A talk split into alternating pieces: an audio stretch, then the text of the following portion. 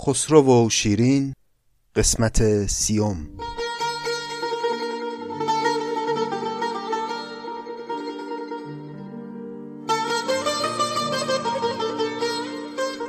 سلام.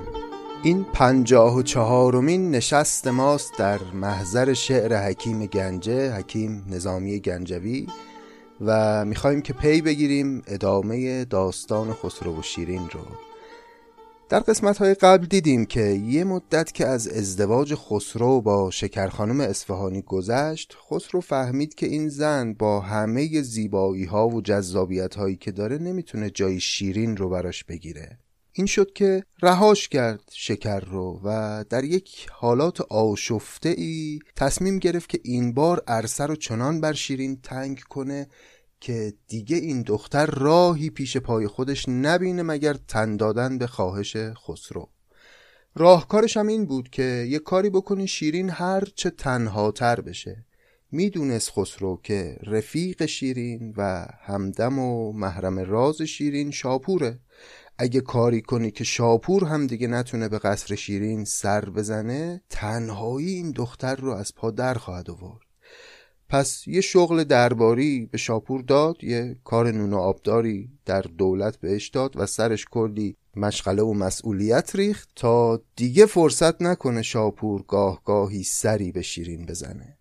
آتیش تنهایی افتاد به جون شیرین. دیدیم در قسمت قبل که یه شبی دیگه حالش خیلی بد شد و دلتنگی آنچنان گریبان شیرین رو گرفته بود که هیچ جوری دیگه دلش آروم نمی گرفت ابیات بسیار لطیفی رو هم از حال و هوای اون شب نظامی برامون روایت کرد. دیدیم که چطور شیرین با اون شب نجوا می کرد و دیدیم که اونقدر التماس آسمان کرد و التماس شب کرد تا بالاخره صبح فرا رسید و وقتی که صبح شد بنا کرد به راز و نیاز کردن با خداوند و خدا رو قسم داد به چندین و چند چیز مختلف که یکی از یکی شاعرانه تر و تکان دهنده تر بودند. به آب دیده تفلان محروم به سوز سینه پیران مظلوم به بالین قریبان بر سر راه به تسلیم اسیران در بن چاه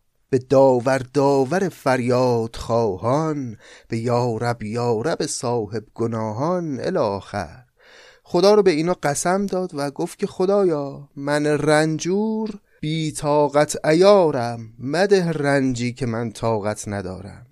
من تحمل یک چنین غم عظیمی رو ندارم. خدایا اگر می‌خوای غمی بدی طاقت تحمل کردنش رو هم بده. و در نهایت هم به خدا گفتش که تو خودت می‌دونی من دردم چیه و قصم از کجاست.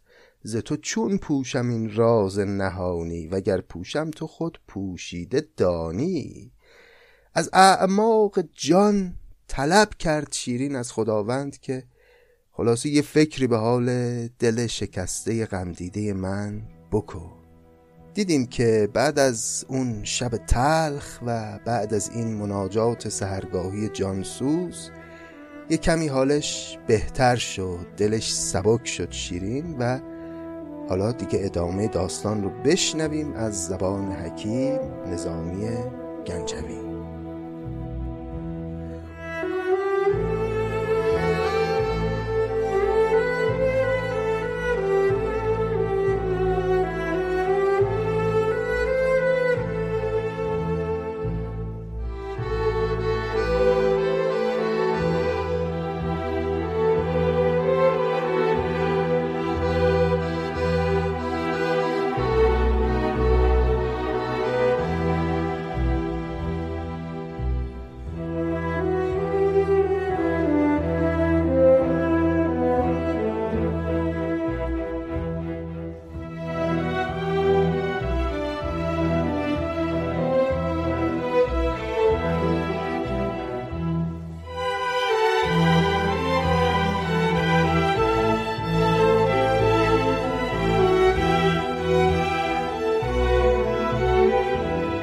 چو عالم برزدان زرین علم را کزو تاراج باشد خیل غم را. ملک را رقبت نخجیر برخاست ز طالع تهمت تقصیر برخاست. به فالی چون رخ شیرین همایون شهنشه سوی صحرا رفت بیرون. پس بعد از همون صبحگاهی که شیرین درش داشت مناجات می‌کرد با خداوند وقتی خورشید برآمد چو عالم برزدان زرین علم را که از او تاراج باشد خیل غم را. وقتی خورشید بالا اومد و خیل غمهای عالم با اومدن خورشید به تاراج رفتند و فراری شدند خسرو هم به دلش افتاد که امروز بلند شه بره شکار ملک را رقبت نخجیر برخاست. ز طالع تهمت تقصیر برخاست. یعنی اونقدر حال و هوای خوبی حاکم شد که دیگه کسی نمی‌تونست به بخت و طالع بگه که تو کوتاهی کردی تقصیری کردی و به خاطر مبارک نبودن توی که مثلا غم وجود داره. نه خیلی حال خوبی بر جهان حاکم شد. و خسرو هم در اون روز زیبا تصمیم گرفت یه شکار حسابی بکنه. به فالی چون رخ شیرین همایون شهنشه سوی صحرا رفت بیرون. خروش کوس و بانگ نای برخاست زمین چون آسمان از جای برخاست. علمداران علم بالا کشیدند دلیران رخت در صحرا کشیدند. برون آمد مهین شه سواران پیاده در رکابش تاجداران. ز یک سو دست در زین بسته فغفور ز دیگر سو سپهسالار قیصور. کمر در بسته و ابرو گشاده کلاه کیقبادی کژ نهاده نهاده غاشیش خورشید بر دوش رکابش کرده مه را حلقه در گوش. درفش کاویانی بر سر شاه چو لختی ابر کفتد بر سر ماه. کمر شمشیرهای زرنگارش به گردندر شده زرین حصارش. نبود از تیغها پیرامون شاه. به یک میدان کسی را پیش و پس راه. پس این شکاری که خسرو تصمیم گرفت امروز بره یک شکار مختصر تفننی نبود یه لشکر رسمی خیلی با شکوه رو هم با خودش همراه کرد. افراد بیشماری از غلامان و شمشیرزنان و محافظان و ندیمان و حتی بزرگان و سپه سالاران لشکرهای کشورهای دیگر مثل چین و روم هم همراه خسرو بودند در این شکاری که قصد کرده برزه یک سو دست در زین. بسته فغفور بسته اینجا به معنای نماینده است. از یه طرف نماینده فغفور دست در زین خسرو کرده ز دیگر سو سپه سالار قیصور. از طرف دیگر سپه سالار سپاه قیصر. که احتمالا همون آقای نیاتوس باید باشه که به همراه خسرو از روم به ایران اومده بود. اینها هم حتی همراه خسرو بودن و دیدیم که در ابیات مختلف چطور شکوه این جمع رو توصیف کرده نظامی. نبود از تیغها پیرامون شاه به یک میدان کسی را پیش و پس راه یعنی انقدر شمشیرزن و محافظ اطراف شاه رو گرفته بودن که به اندازه یه میدان کسی نمی‌تونست نزدیک بشه به خسرو. در آن بیشه که بود از تیر و شمشیر زبان گاو برد زهره شیر. دهان دور باش از خنده می سفت فلک را دور باش از دور می گفت این دور باش یه جور نیزه از قبلا هم داشتیم. گویا نیزه دو سری هم هست که سربازان به دست می گرفتن برای اینکه مردمان رو دور بکنن. میگه این نیزه دو سر دور باش دهانش داشت از خنده پاره می‌شد کنده و دهان دورباش از خنده میسفت. این دو سر بودن نیزه رو به خنده نیزه تعبیر کرده. فلک را دورباش از دور می‌گفت. به آسمان هم دورباش می‌گفت. یعنی هیبت پادشاه طوری بود که آسمان هم جرأت نکنه به اون نزدیک بشه. یه اصطلاح زبان گاو هم داشتیم در آن بیشه که بود از تیر و شمشیر. زبان گاو برده زهره شیر.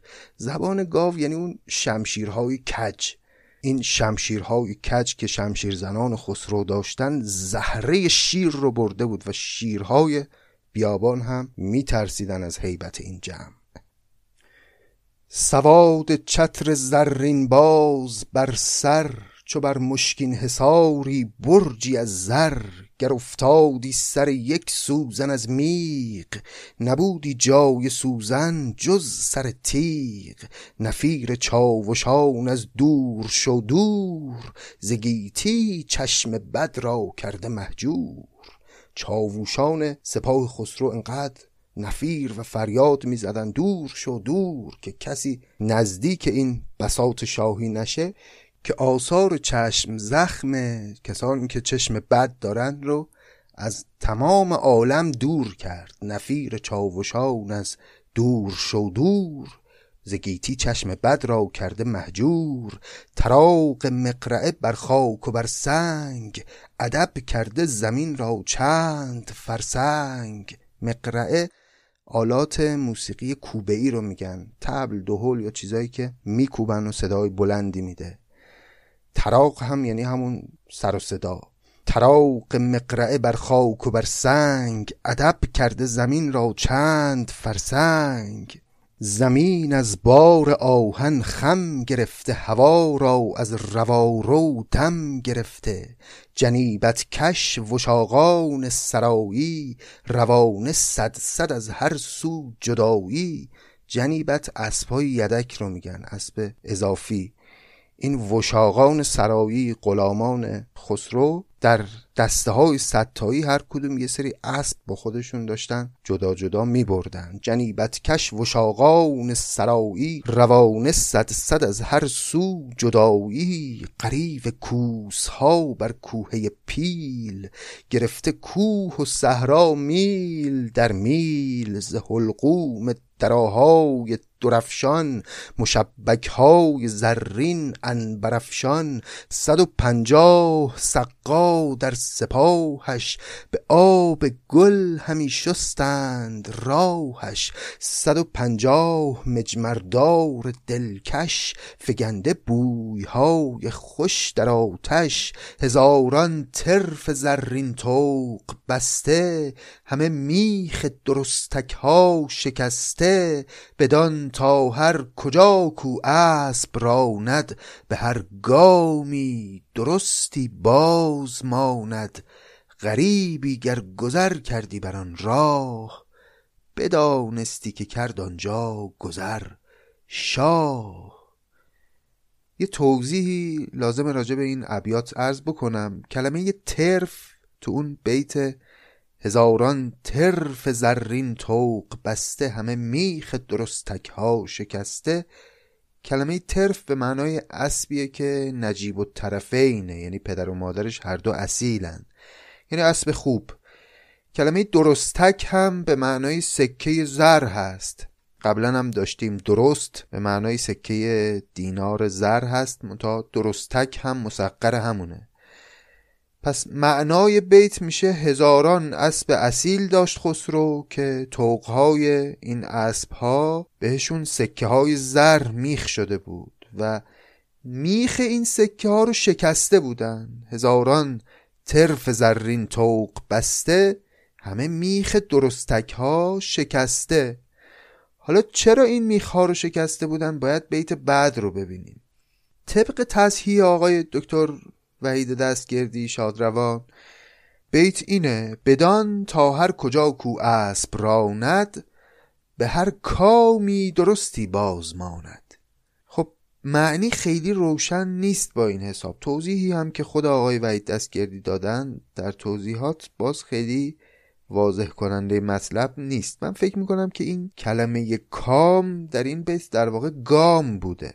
حالا به هر دلیل در نسخه ها دیده نشده یا کاتبان غلط نوشتن اون سرکج جا افتاده و کام دیده شده. منتها اگر گام بکنیم این کام رو هم مشکل معنا کاملا حل میشه و هم با توجه به بیت بعدی هم می‌بینیم که یک معنای خیلی کاملی خودش رو نمایان می‌کنه.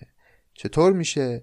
میگه هزاران ترف زرین توق بسته همه میخ درستک ها شکسته.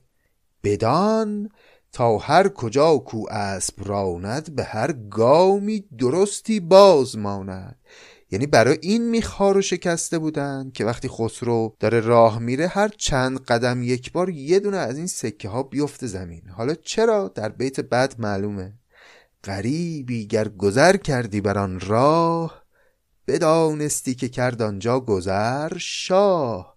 یعنی یه غریبه ای که اونجا رد می‌شد از این که هر چند قدم یک بار یک سکه زر افتاده روی زمین متوجه بشه که شاه مملکت از اینجا عبور کرده. این توضیحی بود که به نظرم اومد لازم اینجا داده بشه و ممنون میشم از دوستان صاحب نظر. اگر نظری در مورد این کلمه کام که به نظر حقیر اگر بشود گام بهتر هست و درست هست اگر نظری دارن حتما بفرمایند که استفاده بکنیم. بدین این چو بیرون آمد از شهر به استقبالش آمد گردش در. شده بر آرز لشکر جهان تنگ که شاهنشه کجا میدارد آهنگ؟ آرز لشکر یعنی کسی که لشکر رو عرض میده یعنی فرمانده لشکر یعنی کسی که از لشکر سان می‌بینه. فرمانده لشکر متعجب شده بود که با یه همچین خدم و حشمی خسرو کجا می‌خواد بره یعنی شک کرده بود که نکنه جنگی در کاره. اما خسرو جناب فرمانده رو روشن کرد. چنین فرمود خورشید جهانگیر که خواهم کرد روزی چند نخجیر. پس خسرو تکلیف رو روشن کرد. گفت من چند روزی طولانی می‌خوام به شکار برم و بر نگردم به قصر و چند روزی رو در طبیعت بمونم. چو در نالیدن آمد تبلک باز در آمد مرغ سید افگن به پرواز. روان شد در هوا باز سبک پر جهان خالی شد از کبک و کبوتر. تبلک باز قبلا هم داشتیم. اون تبلیه که وقتی روش می‌زدن این بازهای شکاری تحریس می‌شدن که پرواز بکنن و برن پرندگان کوچکتر رو شکار بکنن. میگه وقتی که صدای تبلک باز در اومد بازهای شکاری به پرواز در اومدن و جهان خالی شد از کبک و کبوتر. یعنی هرچی تو اون منطقه کبک و کبوتر بود رو شکار کردن. یکی هفته در آن کوه و بیابان نرستند از عقابینش عقابان. پس تو اون طبیعت و در اون کوه و بیابان یک هفته خسرو بود و نرستند از عقابینش عقابان. جانوران از دستش در امان نبودند بس که همه رو شکار می‌کرد. پیا پی هر زمان نخجیر می‌کرد به نخجیری دگر تدبیر می‌کرد. بنه در یک شکارستان نمی ماند شکار افگن شکار افگن همی راند. پس خسرو یه جا نمیموند شکار بکنه. یه جای منطقه مثلا چند ساعتی میموند یک روزی میموند شکارای اون منطقه رو می‌زد. اما شکار افگن شکار افگن همی راند. یعنی می‌رفت یه منطقه دیگه باز اتراق می‌کرد شکارای اونجا رو می‌زد و همینطور به مناطق مختلف طبیعت سر می‌زد. پیاپی هر زمان نخجیر می کرد به نخجیری دگر تدبیر می کرد بنه در یک شکارستان نمی ماند. شکار افگن شکار افگن همی راند. و از آنجا همچنان بر دست زیرین رکاب افشاند سوی قصر شیرین. به یک فرسنگی قصر دلارام فرود آمد چو باده در دل جا پس همینطور که خسرو شکارافگن شکارافگن می‌رفت یه روزی جایی که اتراق کرد یه جایی بود نزدیک قصر شیرین. در یک فرسنگی قصر شیرین و حالا یک شبی رو خسرو می‌خواد اینجا در مجاورت این قصر به صبح برسونه.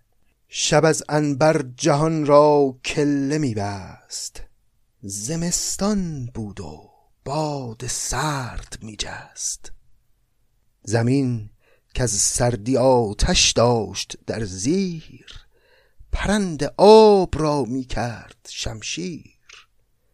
فصل زمستان بود و هوا بسیار سرد. اون شبی که خسرو در اون منطقه اتراق کرده بود.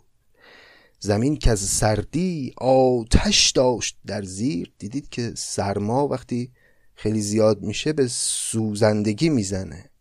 پرند آب را می‌کرد شمشیر. یعنی آب رو که مثل پرند و پرنیان نرم هست مثل شمشیر سخت و تیز می‌کرد این سرما. یعنی آب یخ می‌زد. اگرچه جای باشد گرم سیری نشاید کرد با سرما دلیری. ملک فرمود کاتش برفروزند به من انبر به خرمن اود سوزند. پس خسرو تو اون منطقه‌ای که اتراق کرده بودن نزدیک قصر شیرین دستور داد که آتش برپا کنن و اود و انبر بسوزونن که هوا مطبوع و گرم بشه. بخورانگیز شد اود قماری هوا می کرد خود کافور باری. پس برفم از آسمون می اومد هوا می کرد خود کافور باری. کافور اینجا استعاره از برفه. بخورانگیز شد اود قماری هوا می کرد خود کافور باری به آسایش توانا شد تن شاه. قنود از اول شب تا سهرگاه پس تا صبح خیلی راحت خسرو گرفت خوابید چون هوا رو براش هوای مطبوعی کرده بودن. چو لعل آفتاب از کان برآمد ز عشق روز جان شب برآمد.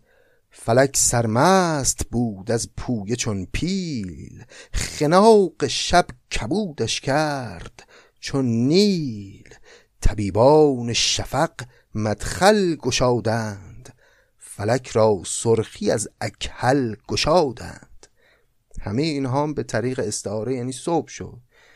یعنی آسمان که توسط شب خفه شده بود و کبود شده بود رنگش طبیبان اومدن و رگش رو فست کردن و خون شفق بر آسمان پاشید و آسمان حالش خوب شد و روز شد. چو لعل آفتاب از کان برآمد ز عشق روز شب را جان برآمد فلک سرمست بود از پویه چون پیل. خناق شب خناق یعنی اون ریسمانی که باش یه نفر رو خفه می‌کردن. خناق شب کبودش کرد چون نیل. طبیبان شفق مدخل گشادند فلک را سرخی از اکحل گشادند. اکحل هم همون رگی که فست بهش می‌زنن ملک گه برخاست شادان نشاط آغاز کرد از بامدادان. پس صبح که شد طبق هر روز از همون ابتدای بامداد خسرو شروع کرد به نشاط کردن و میخاری و خوشگذرونی. نبیزی چند خورد از دست ساقی نماند از شادمانی هیچ باقی. اینجا فعل نماند به معنای نگذاشت. نماند از شادمانی هیچ باقی یعنی از شادمانی ها هیچ چیز باقی نگذاشت. هر شادمانی که بگید رو خسرو به جا آورد. چو آشوب نبیزش در سر افتاد تقاضای مرادش در بر افتاد. نبیز می‌دونید دیگه همون شراب کشمش یا خرما رو بهش میگن. وقتی این شراب اثر کرد تقاضای مرادش در بر افتاد.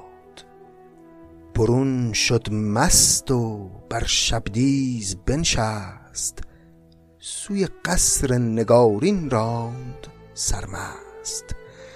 دل از مستی شده رقاص با او.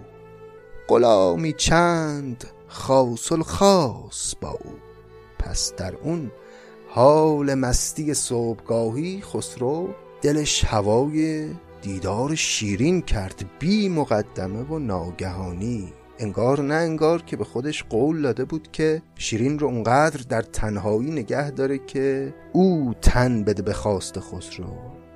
نه یادش رفت همه این فکرایی که با خودش کرده بود و تو اون حال مستی نشست روی شبدیز و این بار نه با خدم و حشم. با یکی دو تا غلامای خیلی خیلی نزدیک خودش راه افتاد به سمت قصر شیرین دل از مستی شده رقاص با او. غلامی چند خاص الخاص با یعنی غلامان خیلی نزدیک چند نفری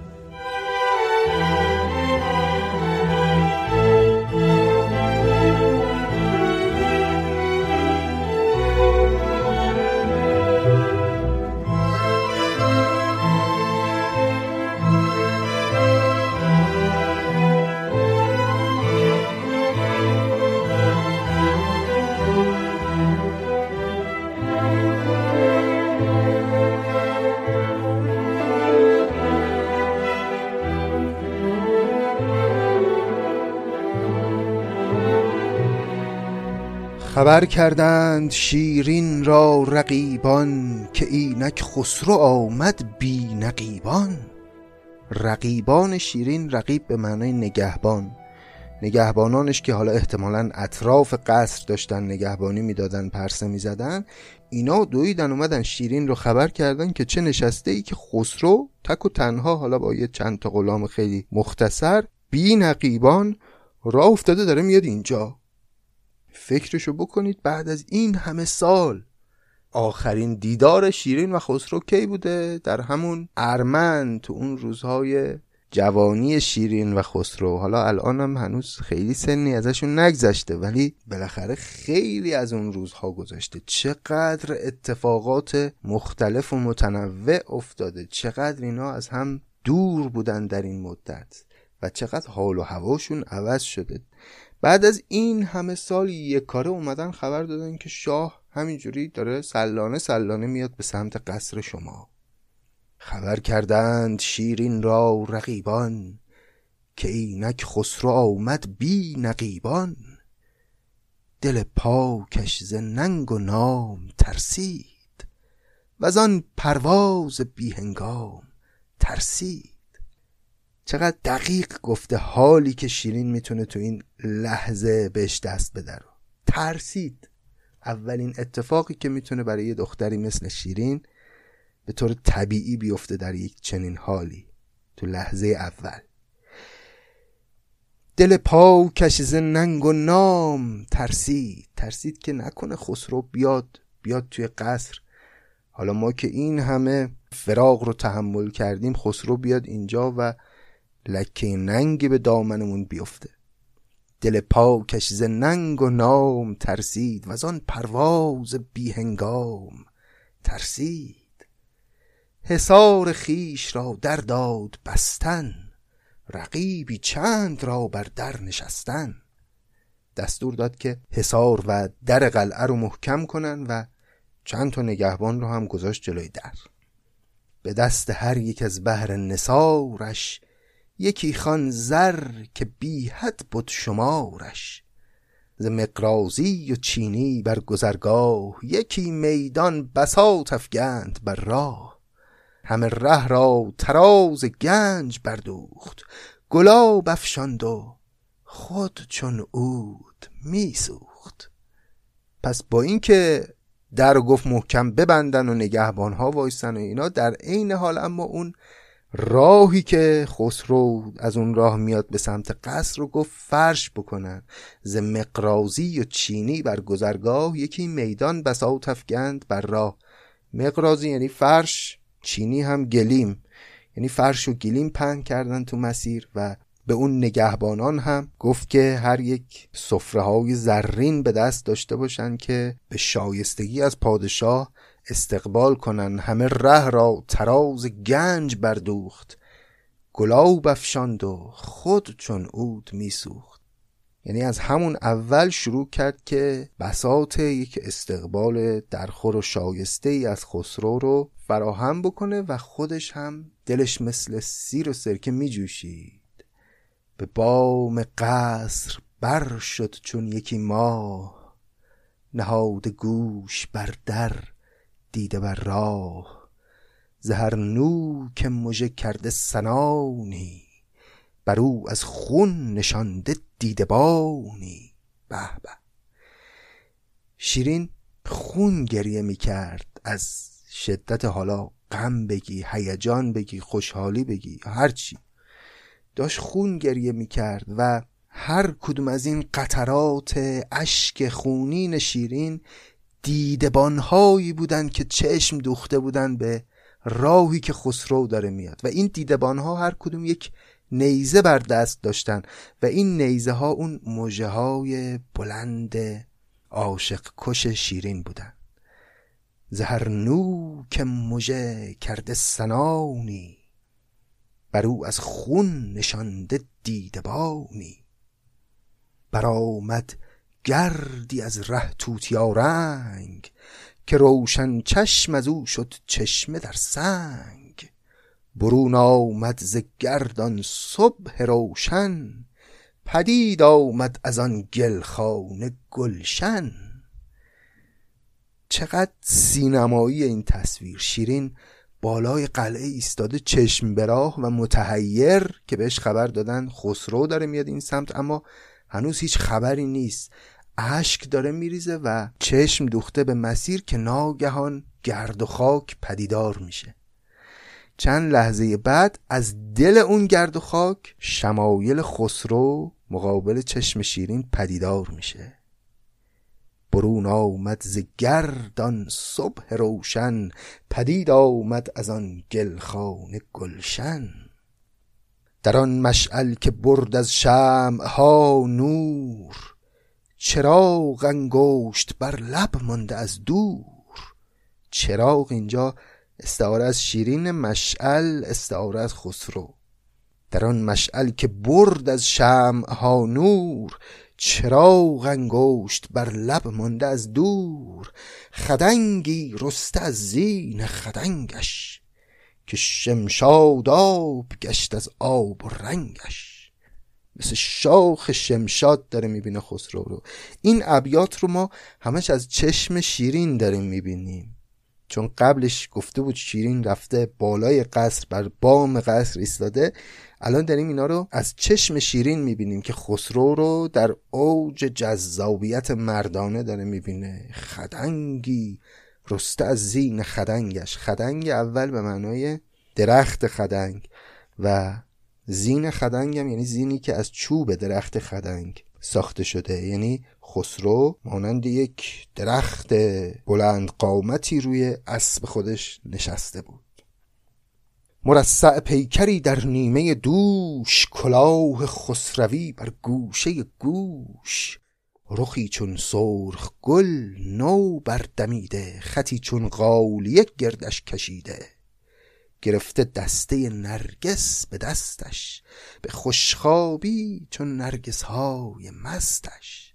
پس یه دسته گل نرگس هم به دست گرفته خسرو و داره میاد به دیدار محبوب. گلش زیر عرق قواس گشته تزروش زیر گل رقاس گشته. یعنی اون روی مانند گل خسرو غرق در عرقه که حالا می‌تونه نشانه مستی باشه یا نشانه این مسیری که اومده اینجا روی اسب.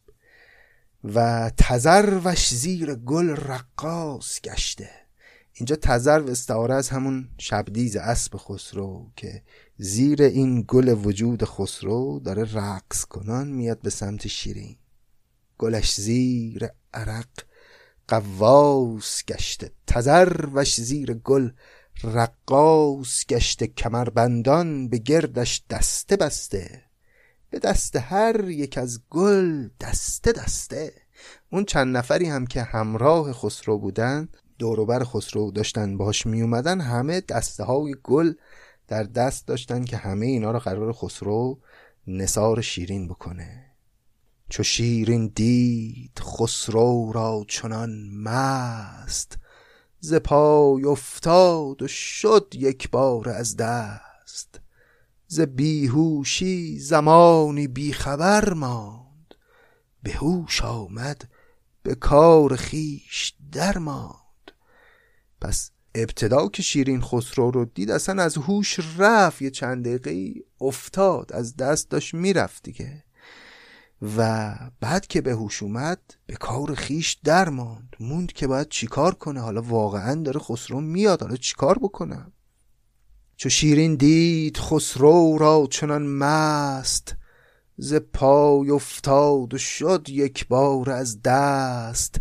ز بیهوشی زمانی بیخبر ماند. به هوش آمد به کار خیش در ماند. که گر نگذارم اکنون در وساقش ندارم طاقت زخم فراقش.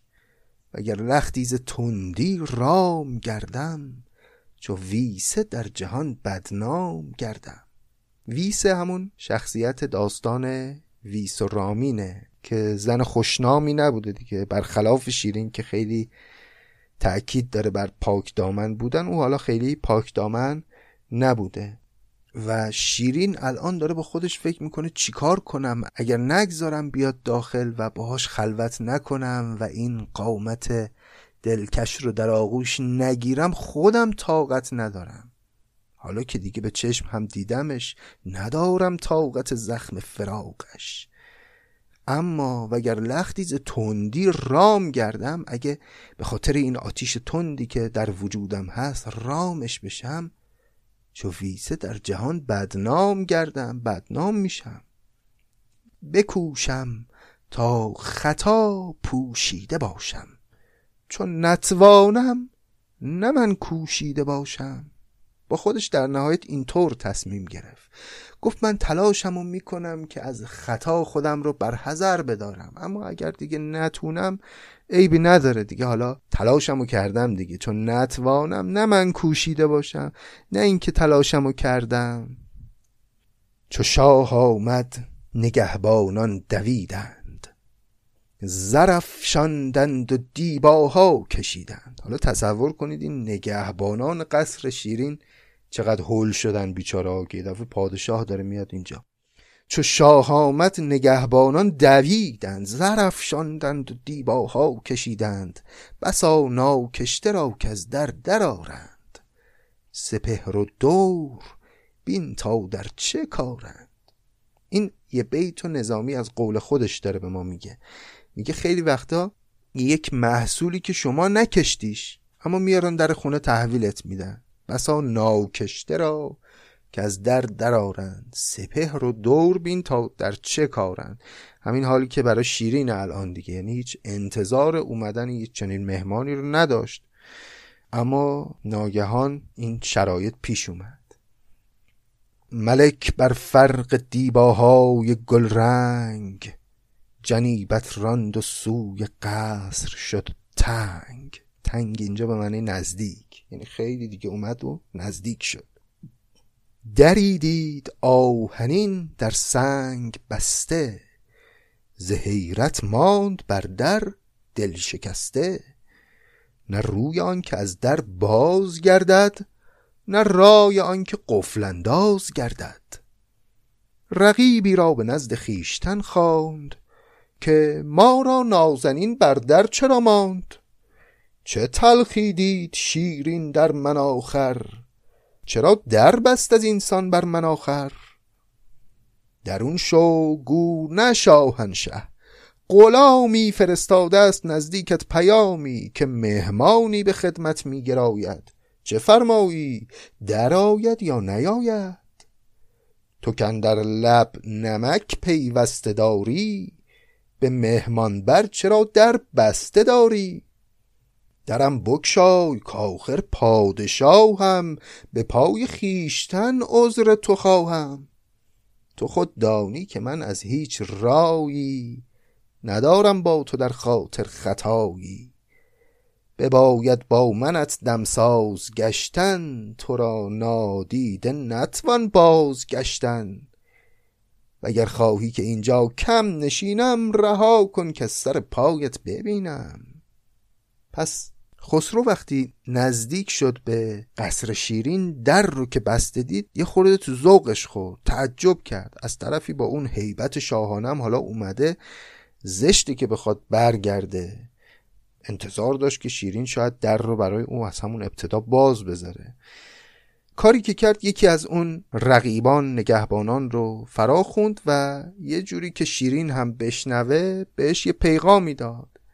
قطعا خسرو هم می‌دونه که شیرین اون پشت الان گوش وایستاده داره میشنوه صدای خسرو رو. و گفتش که برو به شیرین بگو که اصلا نه یک شاهنشاهی مثل من. فرض کن یه قلاومی اومده به مهمانی تو. چی کار می‌کنی؟ از در خونه برش میگردونی یا نه؟ در رو باز می‌کنی بیاد داخل. تو کن در لب نمک پیوسته داری به مهمان بر چرا در بسته داری؟ درم بکشای کاخر هم به پای خیشتن عذر تو خواهم. یادتونه یکی از ناراحتی های شیرین اون وقتی که شاپور اون پیغام رو برای شیرین آورده بود این بود که خسرو فرستاده فرستاده براش. اینجا داره میگه من اصلا با پای خودم اومدم اگه کاری کردم ناراحتت کردم اومدم عذرخواهی کنم از تو. با پای خودم هم اومدم. خب در باز کن دیگه. بباید با منت دمساز گشتن تو را نادیده نتوان بازگشتن. تا تو رو نبینم از اینجا بر نمیگردم. در نهایت هم گفت وگر خواهی که اینجا کم نشینم رها کن که سر پایت ببینم. گفت اگرم حالا خیلی نمی‌خوای من مزاحمت بشم یه دقیقه بیا دمت در من تو رو همجوری سرپایی ببینم تو برم. اینم از اون کلکای خسرو دیگه می‌دونیم دیگه. فقط می‌خواد این دره رو باز کنه. بدین زاری پیامی شاه می‌گفت شکر لب می شنید و آه می گفت اون ور دیوار شیرین نشسته داره این حرفا رو میشنوه و آه می‌کشه. بدین زاری پیامی شاه می گفت شکر لب می شنید و آه می گفت کنیزی کاردان را گفت آن ماه به خدمت خیز و بیرون رو سوی شاه. فلان ششتاق دیبا را برون بر بزن با تاق این ایوان برابر. ز خار و خاره خالی کن میانش معطر کن به مشک و زعفرانش بساتی گوهرین در وی بگستر. بیاران کرسی شش پایه زر بنه در پیشگاه و شق بند پس آنگه شاه را گو که خداوند نه ترک این سرا هندوی این بام. شهنشه را چنین داده است پیغام پرستار تو شیرین هوس جفت. به لفظ من شهنشه را چنین گفت که گر مهمان مایی ناز من مای. به هر جا که فرو دارم فرودای سبابان شد ز روی پیش بینی که امروزی در این منظر نشینی. من آیم خود به خدمت بر سر کاخ زمین بوسم به نیروی تو گستاخ. بگوییم آنچه ما را گفت باید. چو گفتیم آن کنیم آنگه که شاید. پس شیرین یه همچین نقشه ای کشید. سری به یکی از کنیزان خیلی زبر زرنگ کاردیده خودش گفتش که برو بیرون کاخ یک خرگاه ششتاق برپا کن. ششتاق اون چادرهای شیش گوشه ای که خیلی شاهانه بود و بزرگان و پادشاهان و اربابان در اون میشستن گفت برو یک ششتاقی برپا کن بیرون کاخ خیلی هم فضای خوب زیبای معطری درش درست کن فلان فرش رو بنداز و فلان عطرها رو درش استفاده کن و از خسرو دعوت کن که در اون کاخ بنشینه و از طرف من پیام بهش بده که گر مهمان مایی ناز من مایی. به هر جا که فرودارم فرودای. اگه مهمون ما هستی اومدی مهمونی دیگه به قول امروزی ها مهمان خر صابخونه است. هر جا که ما بهت میگیم بنشین. به هر جا که فرودارم فرودای. سوابان شد ز روی پیش بینی که امروزی در این منظر نشینی. تشخیص من میزبان اینه که شما امروز رو در این چادر شاهانه ای که برات برپا کردیم بشینی. من آیم خود به خدمت بر سر کاخ. من میام بر سر کاخ بر بام کاخ اونجا از اونجا به تو عرض ادب می‌کنم. زمین بوسم به نیروی تو گستاخ. این زمین بوسیدن کنایه از احترام گذاشتنه. یعنی میام از همون بالای کاخ به تو اون عرض ادبی که باید بکنم رو می‌کنم و بگو ایمان چه ما را گفت باید. اونجا حرفامونو با هم می‌زنیم چو گفتی ایمان کنیم آنگه که شاید. شاید یعنی شایسته است. یعنی بعد از اینکه از همون بالای کاخ حرفامونو با هم زدیم بعد حالا تصمیم می‌گیریم که چیکار بکنیم. شما تشریف بیاری داخل یا مثلا چه کار باید بکنیم؟ چیزی نمیگه البته شیرین میگه. وقتی حرفامونو زدیم بعد میگم چی کار کنیم. فعلا شما در اون تشریف داشته باش و یه جایی هم اون کنیز وقتی می‌خواد پیام رو ببره برای خسرو شیرین بهش اینجوری میگه میگه اینجوری بگو. بنه در پیشگاه و شق دربند شق در بستن هم به معنای اینکه اون دامن خیمه رو دامن چادر رو بده بالا. یه طوری که اگه من اومدم بالای کاخ هم من خسرو رو ببینم هم خسرو منو ببینه. پس آنگه شاه را گو که خداوند نطور که این سرا هندوی این بام شهنشه را چنین داده است پیغام. پرستار تو شیرین هوس جفت به لفظ من شهنشه را چنین گفت. یعنی شیرین تأکید می‌کنه به این کنیز که حتما به خسرو بگو که این حرفایی که داری می‌زنی از طرف شیرینه از طرف خودت نیست. و در عین حال تو حرفاش این رو هم میگنجونه شیرین که من هوس جفت شدن با تو رو دارم. میگه بهش بگو پرستار تو. شیرین هوس جفت. به لفظ من شهنشه را چنین گفت. و اینم نکته جالبی بود که خوب بود ازش قفلت نکنیم. به هر صورت شیرین پیغام رو به این کنیز داد و کنیز هم رفت و کارها رو انجام داد. کنیز کاردان بیرون شد از در برون بردان چه فرمودان سمن بر همه ترتیب کرد این زربفت فرود آورد خسرو را و خود رفت. طبق همون پیغامی که شیرین داده بود بهش کنیزک پیغام رو به خسرو منتقل کرد و او رو در اون خرگاه مجللی که ترتیب داد فرود آورد و خودش رفت. رخ شیرین ز خجلت گشته پرخی که نزل شاه چون سازد پیا و پی نزل یعنی اون چیزی که باهاش از مهمان پذیرایی می‌کنن غذا و شرابی که به مهمان میدن و احیانا هدیه هایی که البته به او میدن. کلا معنای احسان و بخشش هم میده.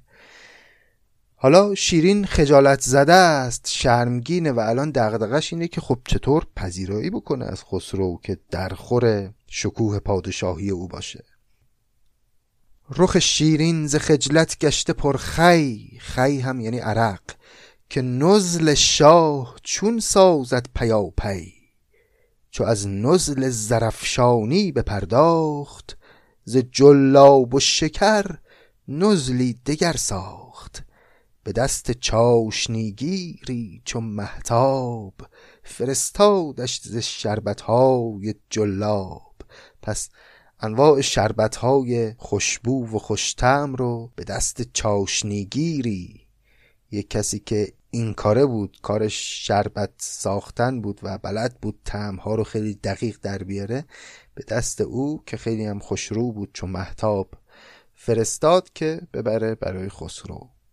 پس آنگه ماه را پیرای بربست نقاب آفتاب از سایه بربست. خب پس تازه کار اصلی الان شروع شد. حالا لازمه که خودش رو آرایش بکنه شیرین. بعد از مدت ها بعد از سالها می‌خواد در منظر خسرو قرار بگیره و قطعا خیلی براش مهمه که هرچه زیباتر در چشم او بنشینه. پس آنگه ماه را پیرای بربست نقاب آفتاب از سایه بربست. یعنی آفتاب اندام خودش رو برد زیر سایه لباس های فاخری که می پوشه فرو پوشید گلناری پرندی برو هر شاخ گیسو چون کمندی. گلناری پرند یعنی جامعی از پارچه پرند که رنگش گلناری بود سرخ بود مثل گل انار. فرو پوشید گلناری پرندی بر او هر شاخ گیسو چون کمندی. دسته های گیسوانش رو رها کرده روی این پیراهن پرند گلناری. کمندی حلقه وار افگنده بر دوش زهر حلقه جهانی حلقه در گوش. این کمند زلفش روی دوش رها کرده و هر حلقه زلفش جهانی رو حلقه در گوش خودش کرده. یعنی جهانی غلام زیبایی شیرینه. همایل پیکری از زر کانی کشیده بر پرندی ارغوانی. سراغوشی برآموده به گوهر به رسم چینیان افگنده بر سر. سراغوش هم یه نوعی از پوشش سره که قبلا هم داشتیم که اون دخترها در ارمن هم سراغوش بر سر می‌کردن. نوعی پوشش سره که یه جور خورجین هم میشه. سراغوشی برآموده به گوهر.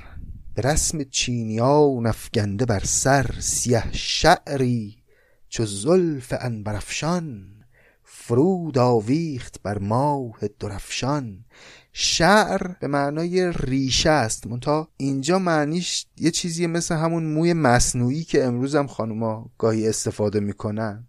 خلاصی یعنی همه جوره خودش رو داشت می آراست شیرین. سیه شعری چو زلف انبرفشان فرود آویخت بر ماه درفشان بدین تاووس کرداری همایی.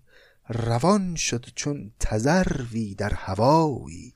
پس با یه همچین شمایل دلفریبی شیرین را افتاد رفت به بام قصر تا اونجا در نظر خسرو پدیدار بشه. نشاط دلبری در سر گرفته. نیازی دیده نازی در گرفته. بعد از سالها شیرین نشاط دلبری در سر گرفته. کاملا اون حال و هوای دلبری هایی که می‌کرد از خسرو در روزهای ارمن دوباره براش زنده شده. نشاط دلبری در سر گرفته. نیازی دیده نازی در گرفته. سوی دیوار قصر آمد خرامان. زمین بوسید شهر را چون غلامان. گشاد از گوش گوهرکش بسی لعل. سم شبدیز را کرد آتشین نعل. همان صددان مروارید خوشاب به فرقفشان خسرو کرد پرتاب. پس رفت بالای قصر شیرین و از اونجا به نشانه خوش آمدگویی به خسرو اول گشاد از گوش گوهرکش بسی لعل یعنی لعلهایی رو از گوشواره خودش باز کرد و ریخت به پای شبدیز سم شبدیز را کرد آتشین نعل. اون لعلهای سرخ رنگ رو ریخت به پای شبدیز و بعد از اون هم از گردنبند خودش مرواریدهای خوشاب رو باز کرد و بر سر خسرو ریخت. همان صد دانه مروارید خوشاب به فرقفشان خسرو کرد. پرتاب و این چنین شیرین بدون اینکه در رو به روی خسرو باز کنه و بدون اینکه در معرض خسرو قرار بگیره در نهایت احترام و عشق و زیبایی به خسرو خوش آمد گفت و از او استقبال کرد. خب حالا باید ببینیم که در ادامه خسرو چه خواهد گفت شیرین چه خواهد شنید و چه احوالاتی بین این دو دلداده خواهد گذشت. بعد از این همه سال و بعد از این همه فراق ناگهان یک چنین دیداری دست داده و باید ببینیم که نتیجه این دیدار چه خواهد شد. البته در قسمت آینده. قسمت آینده گفتگوی بین شیرین و خسرو رو که بسیار دلپذیر و زیبا هست و حرفای خیلی جالبی درش زده میشه رو با هم خواهیم خوند. امیدوارم از این قسمت از خسرو و شیرین لذت برده باشید. سپاسگزارم از محبت های شما. خیلی ممنونم از دوستانی که در شبکه های اجتماعی ما رو به دوستان خودشون معرفی کردن. کمک بسیار بزرگی است این معرفی ها امیدوارم که همواره برقرار و سلامت و دوستدار ادبیات فارسی بمانید. تا قسمت آینده شما رو به خداوند مهربان میسپارم. یا حق.